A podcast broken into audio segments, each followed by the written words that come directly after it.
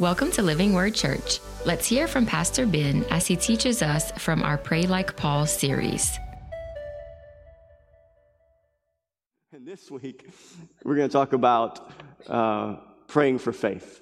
Praying for faith. And so, faith is an important element. Would you agree? It's important to have faith. Faith is the core of what we believe, it's at the core of who we are as Christians, is faith. We have faith in God. And if you know anything about the scriptures, you know anything about the gospels, you know there's there's a there's a one of the disciples kind of gets a bad rap because he struggled in faith, and you, you might know his name. That some people call him doubting Thomas, doubting Thomas. I've been called a doubting Thomas before. Uh, my kids will call me a pessimist. When you think of doubting Thomas, you think of pessimism. And so my kids will say, I'm a pessimist. I say, no, I'm just a realist just a realist. it is what it is. I see it for what it is. And, and so sometimes I can have doubts, you know, and, and I can speak those doubts and be a little worried or concerned about things. But doubting Thomas, doubting Thomas, if you, you've known a doubting Thomas that struggled to believe, struggled to have faith, look at, look at John 20 before we look at Paul's prayers in Ephesians. Look at John 20. It says, Now Thomas, one of the twelve, called the twin, was not with them when Jesus came. So the other disciples told him, We have seen the Lord. We've seen the Lord. They're telling Thomas, Hey, we've seen the Lord. But he said to them, Unless I see in his hands the mark of the nails, and place my fingers in the mark of the nails, and place my hand into his side, I will never believe. Unless I see, I will never believe. Doubting Thomas, faith Will we believe? And we need to pray for faith. We need to pray for faith that we would believe. Thomas wanted to believe. I believe he wanted to believe. We'll see this later in the message. I believe Thomas wanted to believe, but he struggled with his faith. Unless I see, I will not believe. So the Apostle Paul talks about faith in this prayer, these prayers in Ephesians 1 and Ephesians 3. Look at Ephesians 3. Uh, we'll look at just verse 16 and verse 16, 17, and verse 20, it says, according to the riches of his glory, that he may grant you to be strengthened with power through his spirit in your inner being, so that Christ may dwell in your hearts through, through faith. And look at verse 20 of Ephesians 3. Now to him who is able to do far more abundantly than all we ask or think. And this is having faith now to him, not glory to him who's able to do exceedingly abundantly above all we ask or think. Pray for faith. Christ dwells in our hearts through faith. So what we're going to look at this morning is, is our faith walk, is our walk of faith. That it, faith is the core of who we are as believers, but we don't always walk in faith. We don't always feel filled with faith. Am I the only one? Am I the only one that struggles sometimes to be doubting Thomas? Right? We don't always feel filled with faith. And maybe there's some here this morning, you haven't even started your journey of faith in Christ. Christ doesn't dwell in your heart through faith. So we're going to look at our faith walk today and why we should pray for faith, why we need to pray for faith. So, kind of three elements of our faith walk. What should we pray for? Well, here's the first one we need faith to believe that Jesus is, that He is, that He is that he exists. We need faith to believe that Jesus is, Ephesians 3:17, so that Christ may dwell in your hearts through faith. We need to pray for faith to believe that Jesus is. Did you hear the songs we sung today? This I believe. I believe in God the Father. I believe in Christ the Son. I believe in the Holy Spirit. I believe in the virgin birth. We need faith to believe. Faith to believe. Hebrews 11:6 says what? It's a famous scripture, and without faith it is impossible to please him. For whoever would draw near to God must believe that he is, some translations say, and that he rewards those who seek him. We need faith to believe that he is, that he exists. Without faith, it is impossible to please the Lord. So, if it is impossible to please the Lord without faith, and you all desire to please the Lord, or you wouldn't be here today, right? So if it's impossible to please the Lord without something, well, what is the something that pleases the Lord? It's faith. So then we need to know what faith is, don't we? If it's impossible to please the Lord and we all desire to please the Lord, and the scripture tells us what pleases the Lord, then we need to know what faith is. What is faith? Well, faith is trust. It's trust. It's belief. It's confidence in, having confidence in. It's relying upon. It's reliance upon. And so, yes, that, that, that is faith. You've heard of the, of the, trust fall game. Have you played the trust fall game before? Where somebody says, stand in front of me, turn your back to me, and then put your hands down, and then you, and then you fall back. And what are you doing when you're doing that? You're having faith that they're not a knucklehead and that they're not going to just let you hit the ground. You're having faith that, that they're strong enough to catch you. You're having faith that they're going to keep their word. Right? And so faith is trust. Faith is belief. Faith is confidence in, reliance upon. This is faith. But when we're looking specifically at Ephesians 3 and Hebrews 11 6, that word faith has a broader meaning than just reliance, than just confidence, than just trust. It literally means Christian doctrine, Christian faith. So when the apostle Paul says that, that, that he's praying that Christ would dwell in our hearts through faith and that the, the writer of Hebrews says that without faith, it's impossible to please God, to please him. What he's talking about, what is being said there is that it's talking about faith in Christ. Specific faith. Faith that is in Christ, not a generic faith, not a general faith in God, there are people that are a lot of religious people in our world, and they'll say they have faith. Say they have faith. I have faith. I have faith in a politician. That's very rare, but I have faith in I have faith in this person, that person. I have faith in this religion. I have faith in this God or that God. But when we're talking about faith, Christian faith, it is specific. It is centered around Christ, and it's centered around Christian doctrine. Those songs we sang, I believe in God the Father, Christ the Son, the Holy Spirit, the virgin birth, the ascension, the resurrection. Those are things that make up the Christian faith. These are the tenets that we hold to. So this is the faith. It's not just trusting God, generally speaking, it's trusting God specifically with who He is, the fact that He was born of a virgin, the fact that he lived a sinless life, the fact that he died a criminal's death, and the fact that he rose from the dead three days later, he ascended to heaven, he's seated at the right hand of the Father, and he will return one day to bring us home. We need faith, that faith. We need faith to believe that Jesus is. This is the faith that pleases God. In the book of Acts, you can look, read through the book of Acts, you get to Acts 17. Paul is speaking to a group of philosophers, the men of Athens. It says about the men of Athens that they, they just wanted to sit around and talk about new doctrine, new belief, new philosophies, the new ideas that are going around in the culture. They were deep thinkers. And so the Apostle Paul comes and, and listen to what the Apostle Paul, how he starts here. He starts generally with the general revelation of God, but watch what he says. How, watch how he turns. Verse 24. The God who made the world and everything in it, being Lord of heaven and earth, does not live in temples made by man. So you, see, you notice where Paul starts with these deep thinkers, these f- philosophy guys. He says, God made the heavens. He made the heavens. God, that there is a creator. There is a God who made all that you see. And you're thinking deeply, trying to figure out the deeper things of life. And in essence, he's pointing to these enlightened people, these deep thinkers. Hey, there is a God. But that's not enough. That's not the type of faith that pleases God. This is the type of faith that pleases God. Paul continues The times of ignorance God overlooked, but now he commands all people everywhere to repent because he has fixed a day on which he will judge the world in righteousness by a man, by a man whom he has appointed. And of this he has given assurance to all by raising him from the dead. You saw that? God of creation, Christ raised from the dead.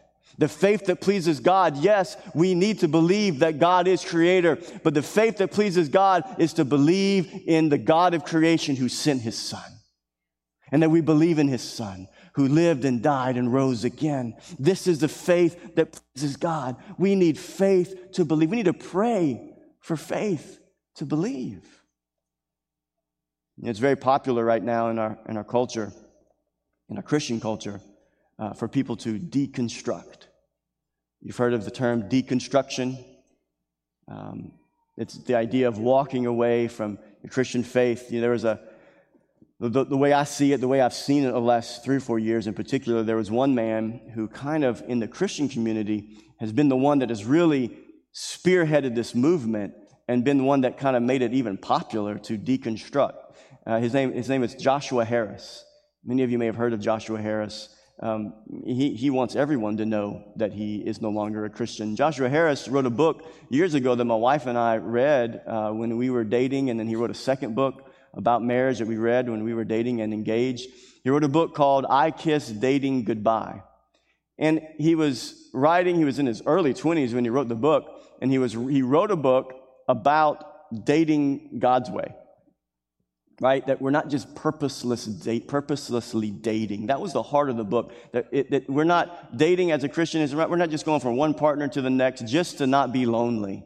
That we're going when we date somebody, we're going to take it serious enough to protect their heart and to do it with intentionality. And so that was the heart of his book. And, and it sold 1.2 million copies as a 20, 21 year old. It was amazing. He, be, he really became an overnight sensation within the Christian circles. And he wrote more books. And then he became a pastor of a church and he pastored that church for 10 years. And then he, and then he just stopped. He just quit. He was married to his wife for 20 years. And the first announcement that went out on his Instagram page was that him and his wife of 20 years were separating and divorcing.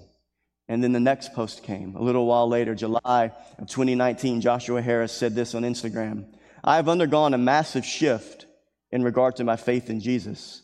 The popular phrase for this is deconstruction. The biblical phrase for this is falling away. By all the measurements that I have for defining a Christian, I am not a Christian. And I remember reading that post and it made Christian news. I just was so heartbroken. Joshua Harrison, he would get up behind the pulpit of his church. I would listen to him preach. I, I remember specifically, I remember whenever he became pastor of the church that he pastored for 10 years. It was pastored by a long tenured pastor. And I remember Early on in my days, I remember telling my wife, watching him transition into being a pastor. This is when we first started attending at Living Word, or right before.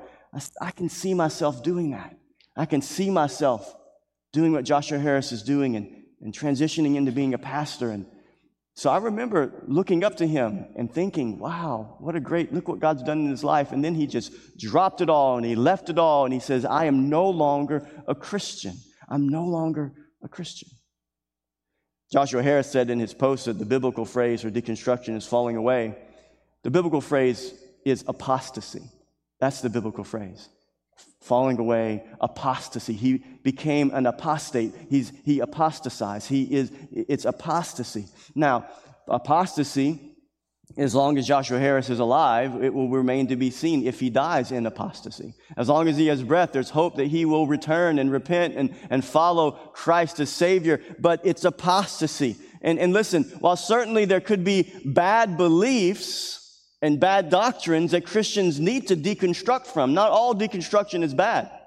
There were seasons in my life where I deconstructed from bad doctrinal beliefs that I was taught growing up by well meaning people and pastors and church leaders at large. You know, we listen, listen, listen. So important. We listen to so many voices in the Christian world, don't we?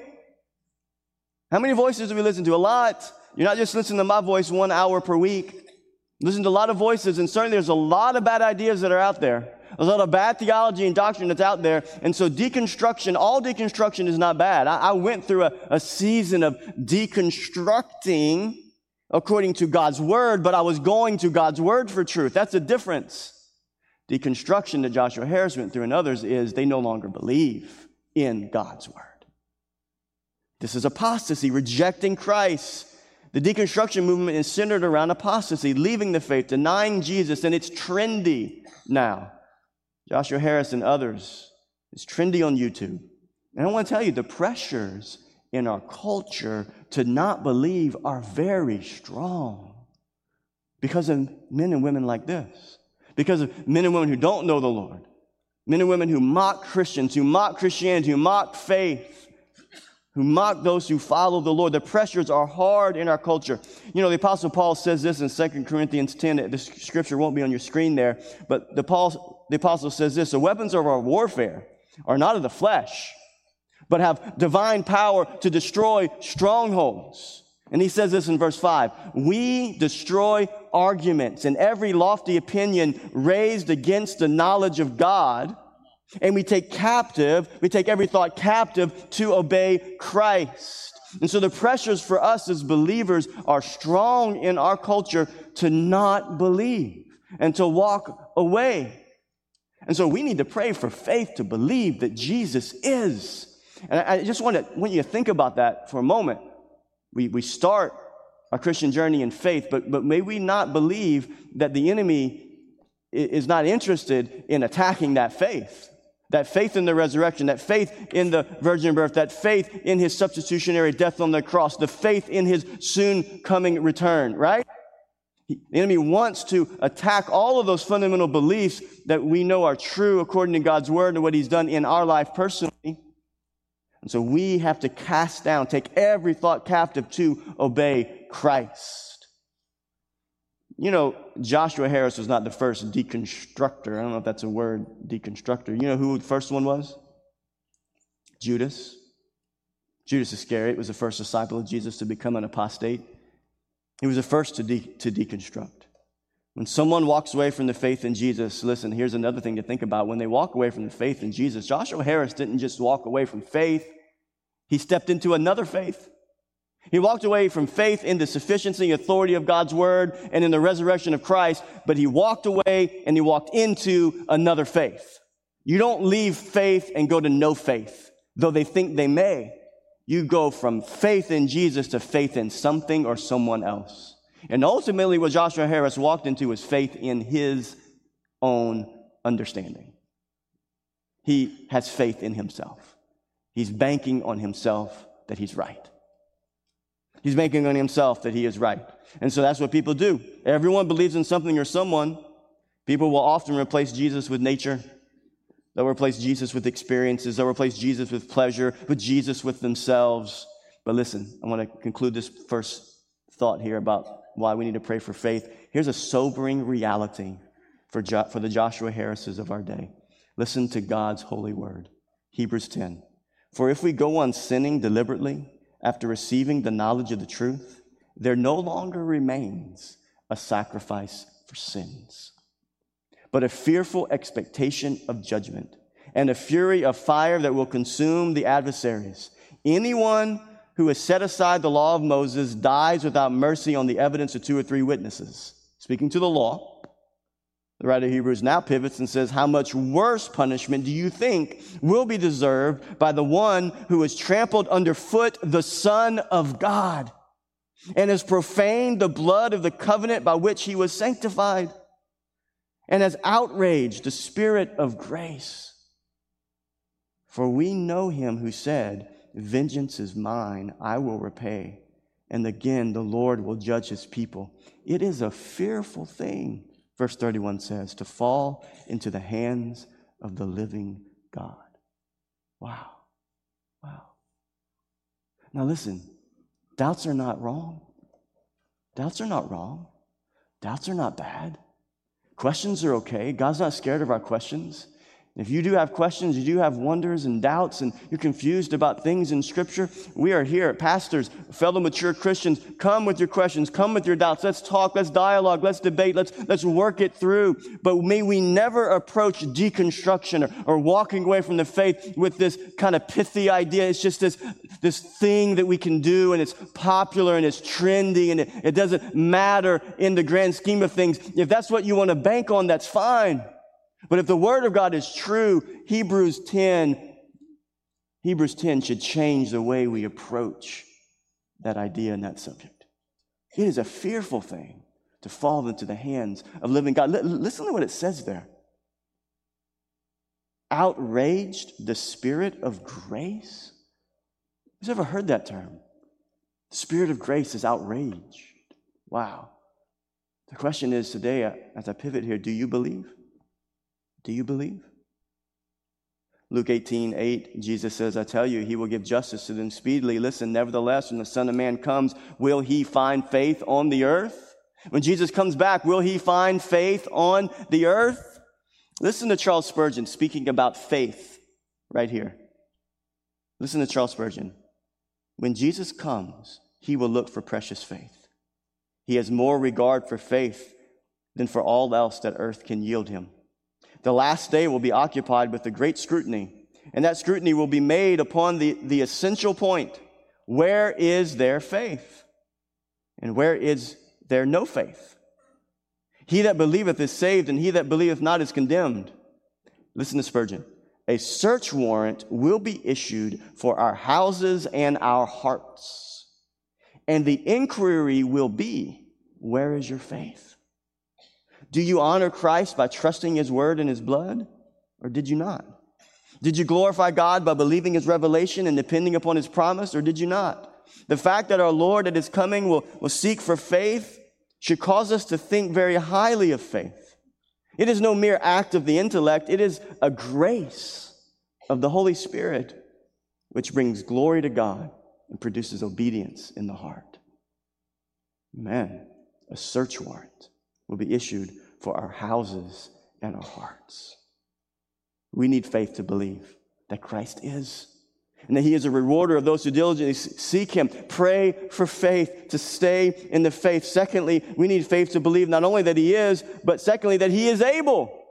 We need faith to believe that he's able. Look back to Ephesians 3. Now to him who is able to do far more abundantly than all we ask or think according to the power at work in us. Uh, to him be the glory. We need faith to believe that he is, but we need faith to believe that he is able, that he's able. Do we believe that God is able? You believe God's able? This word able comes from the, the Greek word dyno, which we know we get from the word, the English word dynamite. It means power. It means dynamite power able. God is able. He has dynamite power. He's all powerful. We believe that He's all powerful. We need faith to believe He is all powerful, sufficient to meet every task. Paul wants to use every word possible to convey to us the vastness of God's power as found in Jesus Christ. And this acrostic here, I think, helps drive it home here. Look, at the, look up on the screen there. Now unto him that is now unto him that is. He exists. He is not unto him that is, is what? Able to do all. He's able to do all. Now unto him that is, that exists, he's able to do all. To do what? Above all. He's able to do all, but he's able to do above all. And then he's able to do abundantly above all, Paul says in Ephesians 3:20. And then he says exceedingly abundantly above all. This is our God. We need faith to believe that our God can do the impossible, that He is able. God is supernatural. He's supernatural. We have nature, don't we?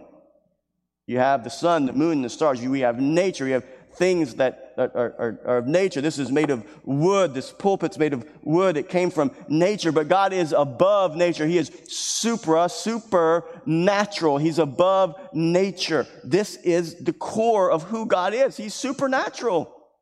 He's above nature. He controls nature. The very essence of biblical Christianity is that God is God and He is all powerful.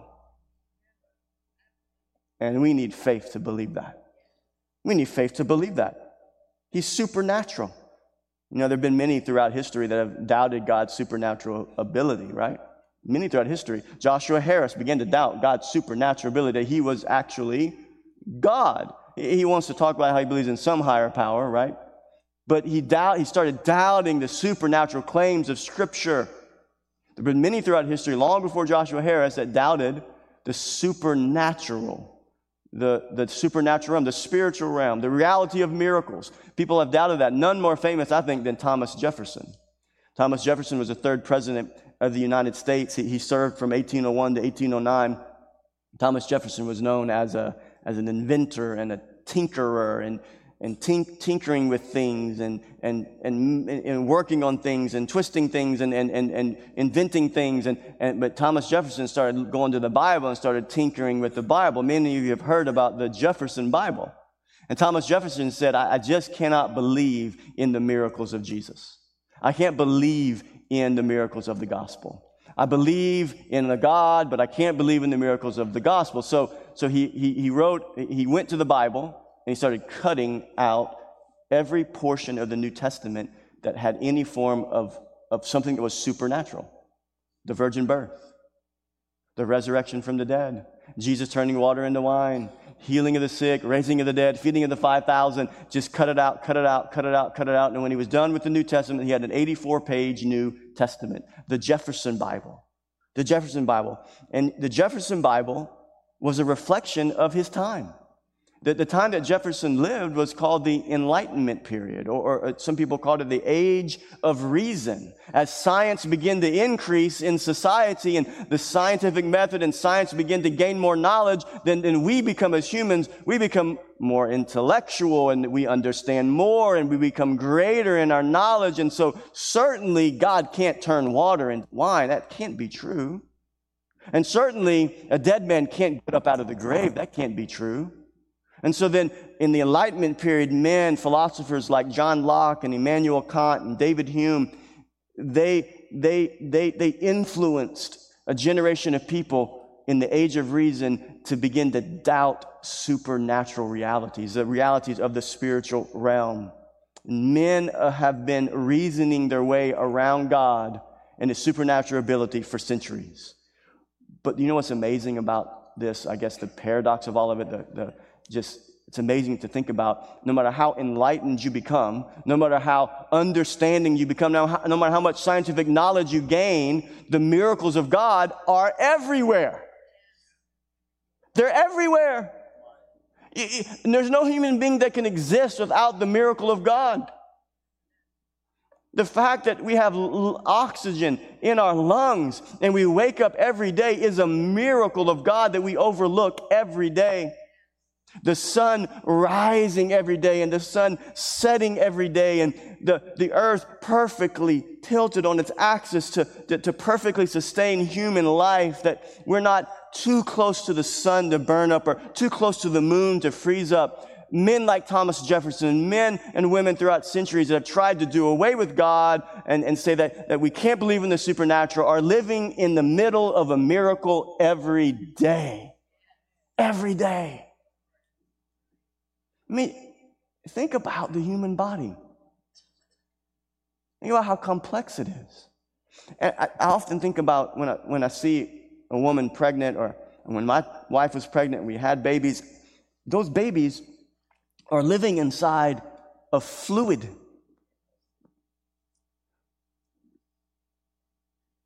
Wow.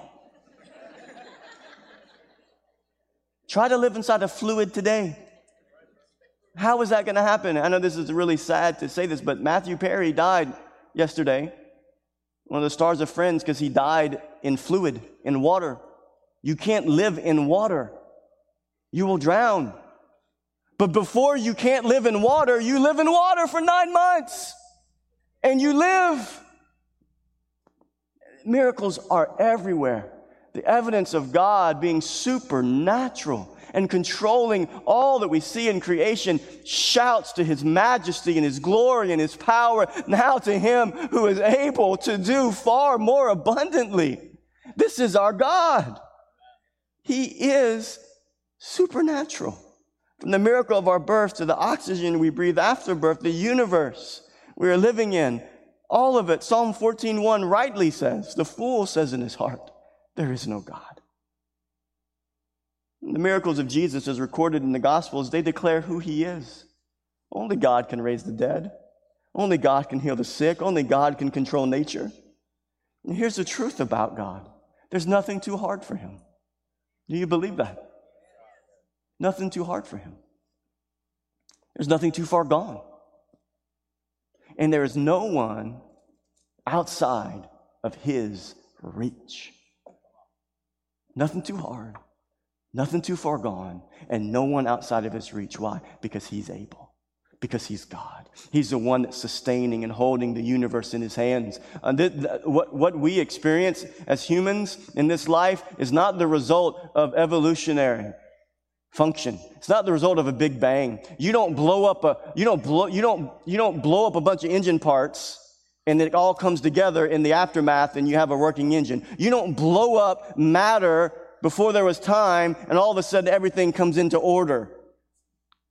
Chaos doesn't go to, into order. Order can go into chaos, but chaos cannot come into order.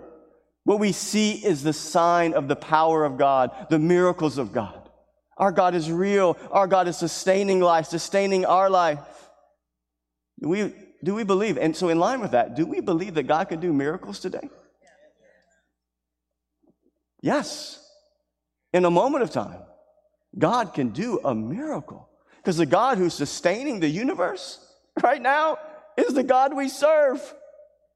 It's the same God that we serve. Whatever sickness, whatever disease, whatever situation we're facing, God still does miracles. He is in the miracle business because he can't help it. When he gets out of bed, if he would sleep, he'd roll out of bed a miracle worker because he's God.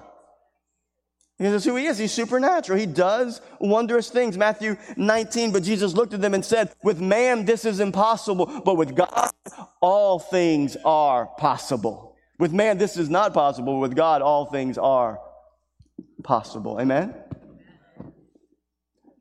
No, we don't believe that man has control over miracle power. No. We don't believe that God is a genie in the bottle to serve our needs. No, we don't believe that there is some kind of formula to, ac- to accessing God's to accessing God's power. But may we never forget that God is God. And the very nature of God is supernatural. Our Christian faith is not just orthodox doctrine to affirm, though we talked about that earlier, right? It's not that's not just all it is. Our Christian faith is in a Savior who rose from the dead. Now to him who is able. So let's pray for faith. We need faith to believe that he is. And we need faith to believe that he's able. I don't know the situations you're facing, what you're walking through right now, the impossibilities that are in front of you, but our God's able. He may not answer your prayers in the way in which you're asking him to answer them, but he will answer your prayer. He may leave you in the situation that you're facing. He may leave you there, and that may be according to his will, but he promises to be with you in the middle of it. So the answer may not come the way in which we want it, and, and, and, and, and, and, and no, we can't control God, and when He does His miracles, all of that is true, but God can and does do the impossible. And we need faith to believe that He's able. Faith to believe that He is. Faith to believe that He's able. And thirdly, we need faith to believe that He is able to keep us. He is, He is able, and He's able to keep us. Listen, look back at Ephesians 3. Now to him who is able to do far more abundantly than all that we ask or think, according to the power at work within us. To him be glory in the church and in Christ Jesus throughout all generations, forever and ever. Amen. According to the power at work in us, this power, this resurrection power of Christ dwells within us. Track with me here. Uh, this power works within us. And then Paul says, To him be glory in the church and in Christ Jesus. Notice what he says here throughout all generations. Throughout all generations. So, what you see here, Paul is alluding to, is that throughout all generations, the power of Christ is at work within all believers.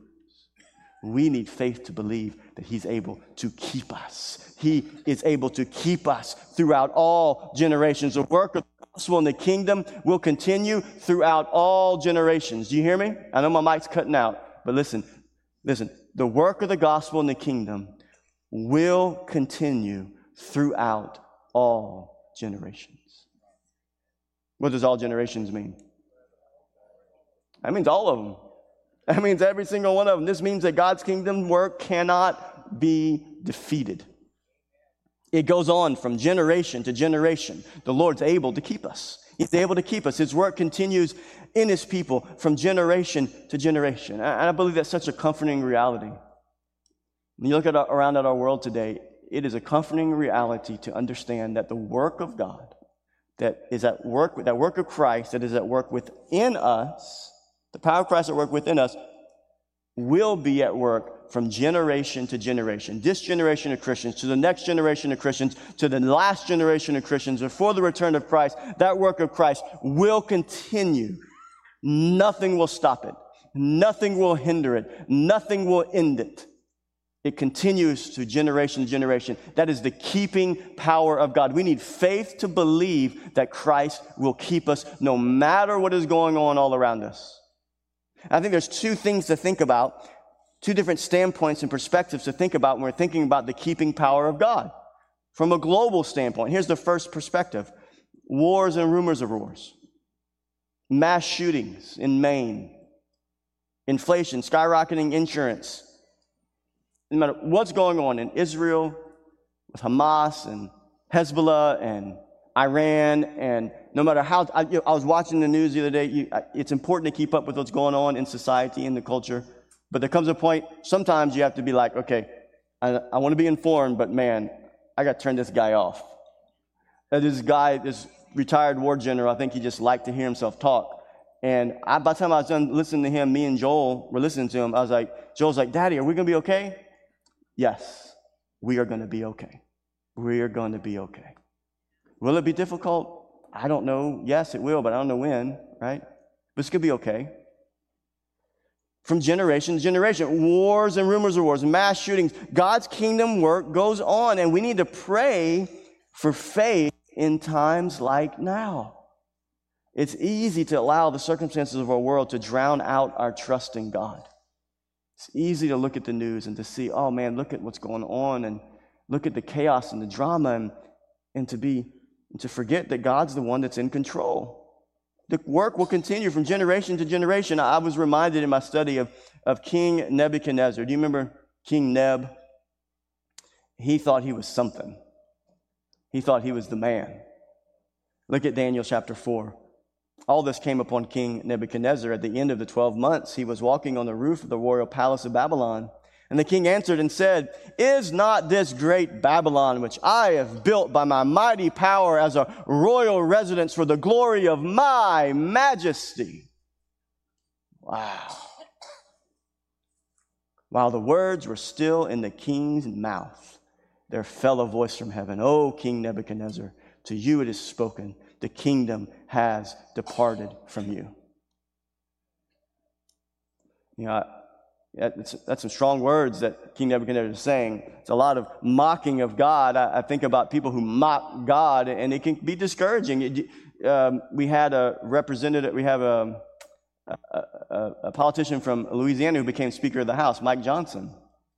And he got up and he gave a speech and he talked about you know, his belief in God and God's word. And somebody asked him about cultural issues. And he said, You want to know my worldview? Go take the Bible off the shelf, look at that Bible. That's my worldview. Like, yay for him. Amen. But there's Nebuchadnezzar's out there who mock God and mock God's way. A, man by the name of Bill Maher. Listen to this. Listen to what Bill Maher said of the Speaker of the House, Mike Johnson. He compared him to the mass shooter in Maine. The mass shooter in Maine said he heard voices.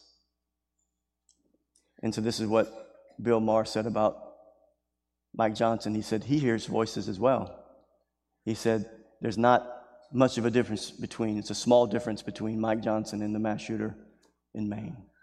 Mockery, right? King Nebuchadnezzar mocking God. But listen to the conclusion of Daniel chapter 4. Nebuchadnezzar walked on his, on his hands and his feet like an animal for seven years. And at the end of the days, I, Nebuchadnezzar, lifted my eyes to heaven and my reason returned to me. And I blessed the Most High and praised and honored him who lives forever. For his dominion is an everlasting dominion and his kingdom endures from what? From generation to generation.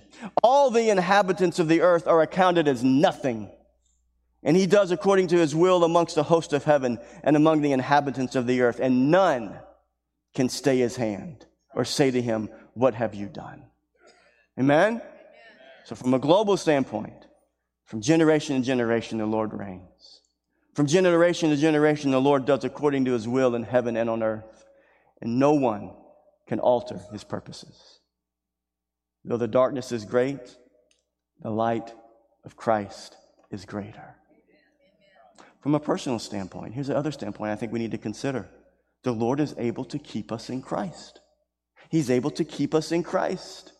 We, we get distracted by the global standpoint, the global realities, and, and our faith can be tested in those things, but, but nothing is, is more impactful than when it comes home.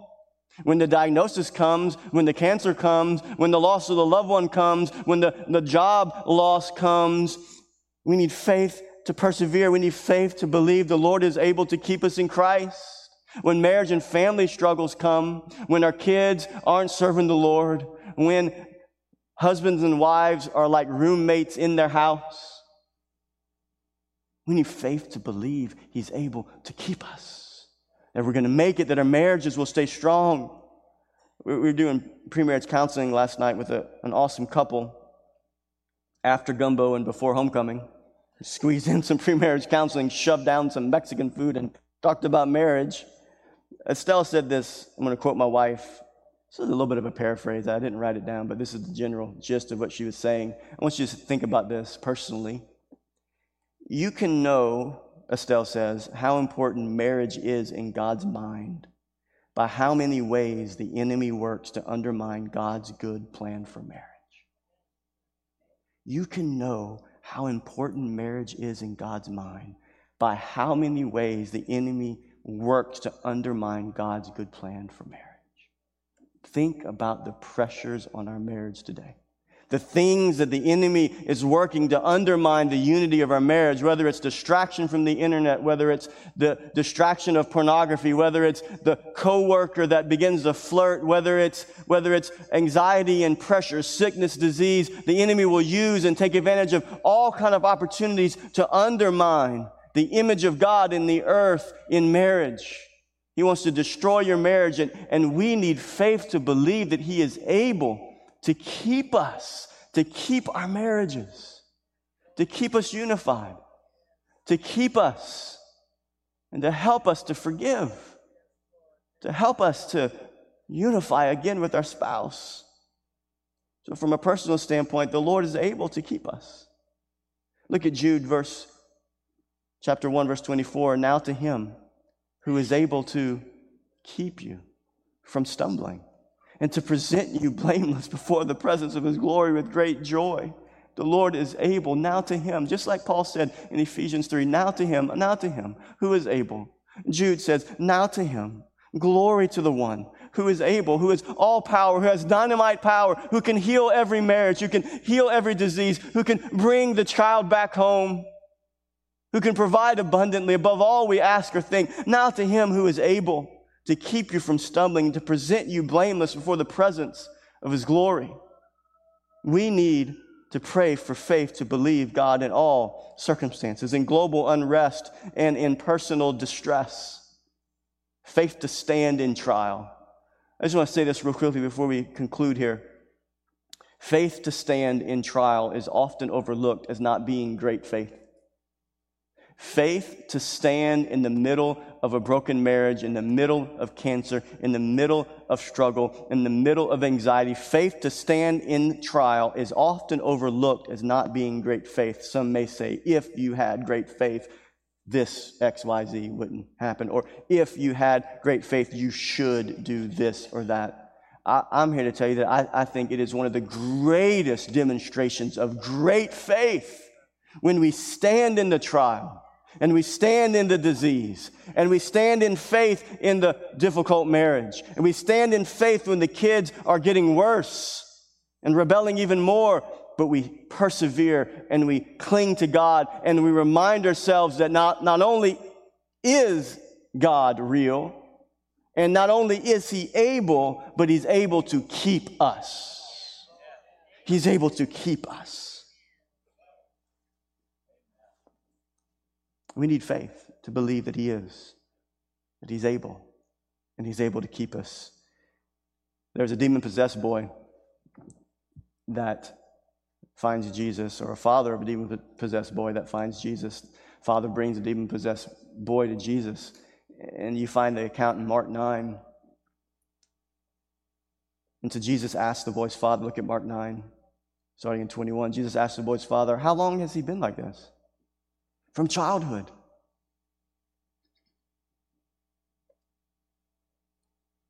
So can you can you imagine how many years was it? We don't know how old he was, but it it's been a long time This boy is demon possessed and is showing the signs. So, as a parent, put yourself in this father's shoes for a moment. Put yourself in his shoes. He is desperate for his boy to be healed, to be cleansed, to be well. And he's prayed and he's prayed and he's prayed and he's prayed and he's seen. He, now he's seeing there's hope, there's hope. There's a miracle worker, but he struggled and he struggled and he struggled and he, he's had difficult moments and times. But then there, there's this miracle worker. Maybe there's hope. Maybe this man, maybe, maybe, maybe, maybe he can do it, but, but the struggle is great. From childhood, he answered. It has often thrown him into the fire or water to kill him. Think about that from a father, of a parent's standpoint. This is your child, and you're believing and you're praying and you're praying, and now there might be hope. Maybe, maybe this man can do something. Listen to what the father says. But if you can do anything, take pity on us and help us. He looks at the God of creation and he says, If you can do anything, take pity on us. And look what Jesus says in verse 23. Notice it's a question mark after Jesus' statement. He says, If you can. What's Jesus saying there? He's saying, You, you just said, if you can do anything, I'm, you, you're asking me if I can? If I can? I, just, I think that's how Jesus said it. If I can. Said Jesus. Listen to what Jesus says. Everything is possible for one who believes. Immediately, the boy's father exclaimed, I do believe. I do believe. On this side, I believe. I, I believe. I have faith. Help me overcome my unbelief. My brothers and sisters, that's the Christian life. Lord, I believe. I believe that you're going to heal me. God, I believe it's going to get better. Lord, I believe, but God, I don't believe. God, I'm struggling to see it. That's the encapsulation of the Christian life. This life is hard. God, I believe that you're able. I believe that you're capable, but God, I'm struggling to believe. I believe, Lord, I believe. But it's hard. My faith is weak. The point of this message is not that we'd pray for great faith. The point of this message is that we, we have weak faith. And we know it. I don't have perfect faith. I don't even have strong faith. My doubts, listen, are you like me? My doubts catch me in the middle of the night. That's my doubting Thomas moments. In the middle of the night, I become a doubting Thomas. It's all going to fall apart. Everything's gone. My doubts catch me in the middle of the night. My fears arrest me without my consent. Lord, I believe, but help my unbelief. Help me to trust you. Help me to trust you. We need faith to believe that He is, that He is able, that He's able to keep us in the middle of our doubt, in the middle of our unbelief, in the middle of our fear, our anxiety, our worry. Lord, I believe, but help my unbelief. Help me to trust you. So, doubting Thomas. You remember where we left him? You remember we left doubting Thomas? What, was, what did doubting Thomas say? What did Thomas say? Unless I see, I will never believe. That's where we left him, right? What happened next? Let's pick up the story, John 20, verse 26. Eight days later, his disciples are inside again. And Thomas was with them. Although the doors were locked, Jesus came and stood among them. What, what an interesting detail. You ever just read scripture and stop and think and ponder? Why is that in there?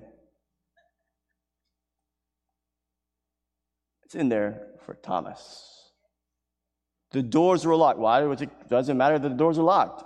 It means that the doors are locked. It means that Jesus didn't go through the door. It means he doesn't need a door to enter a room. That's what that means. It means that God is supernatural. Jesus is supernatural. The doors were locked. Jesus came and stood among them and said, Peace be with you. Then he said to Thomas, Put your finger here and see my hands, and put out your hand and place it in my side. Do not disbelieve, but believe. And Thomas answered him, My Lord and my God. So I want to conclude this message saying this to all of us weak faith people in the room. all of us who struggle with faith. The Lord walks through walls for those who doubt and those who have unbelief. He comes after us and he pursues us in the middle of our doubts, in the middle of our unbelief. He's not expecting us to have perfect faith. We just have to believe that he is. And he keeps us. And he comes to us and he says, Touch here. See, don't disbelieve, but believe. He doesn't reject us in our unbelief. He doesn't reject us in our doubts. He doesn't reject us in our fear. He calls us to come to him, and he comes to us. This is our God. And Thomas said, My Lord and my God. And now listen, listen what Jesus said next. This is Jesus' words to us. It's not to Thomas. What Jesus ends with here is not to Thomas. It's not. It's not to the other disciples that are in the room. They got to see him walk through a wall. This word that Jesus says right here that he ends with, and I'm going to end my sermon with, is for us today. Listen to the words of Christ. Jesus said to them, Have you believed because you've seen me? Blessed are those who have not seen and have yet believed. And from generation from generation to generation to generation till Christ come, till Christ returns. We who have not seen will continue to believe. Why? Because the power of the gospel is true. Amen. Amen.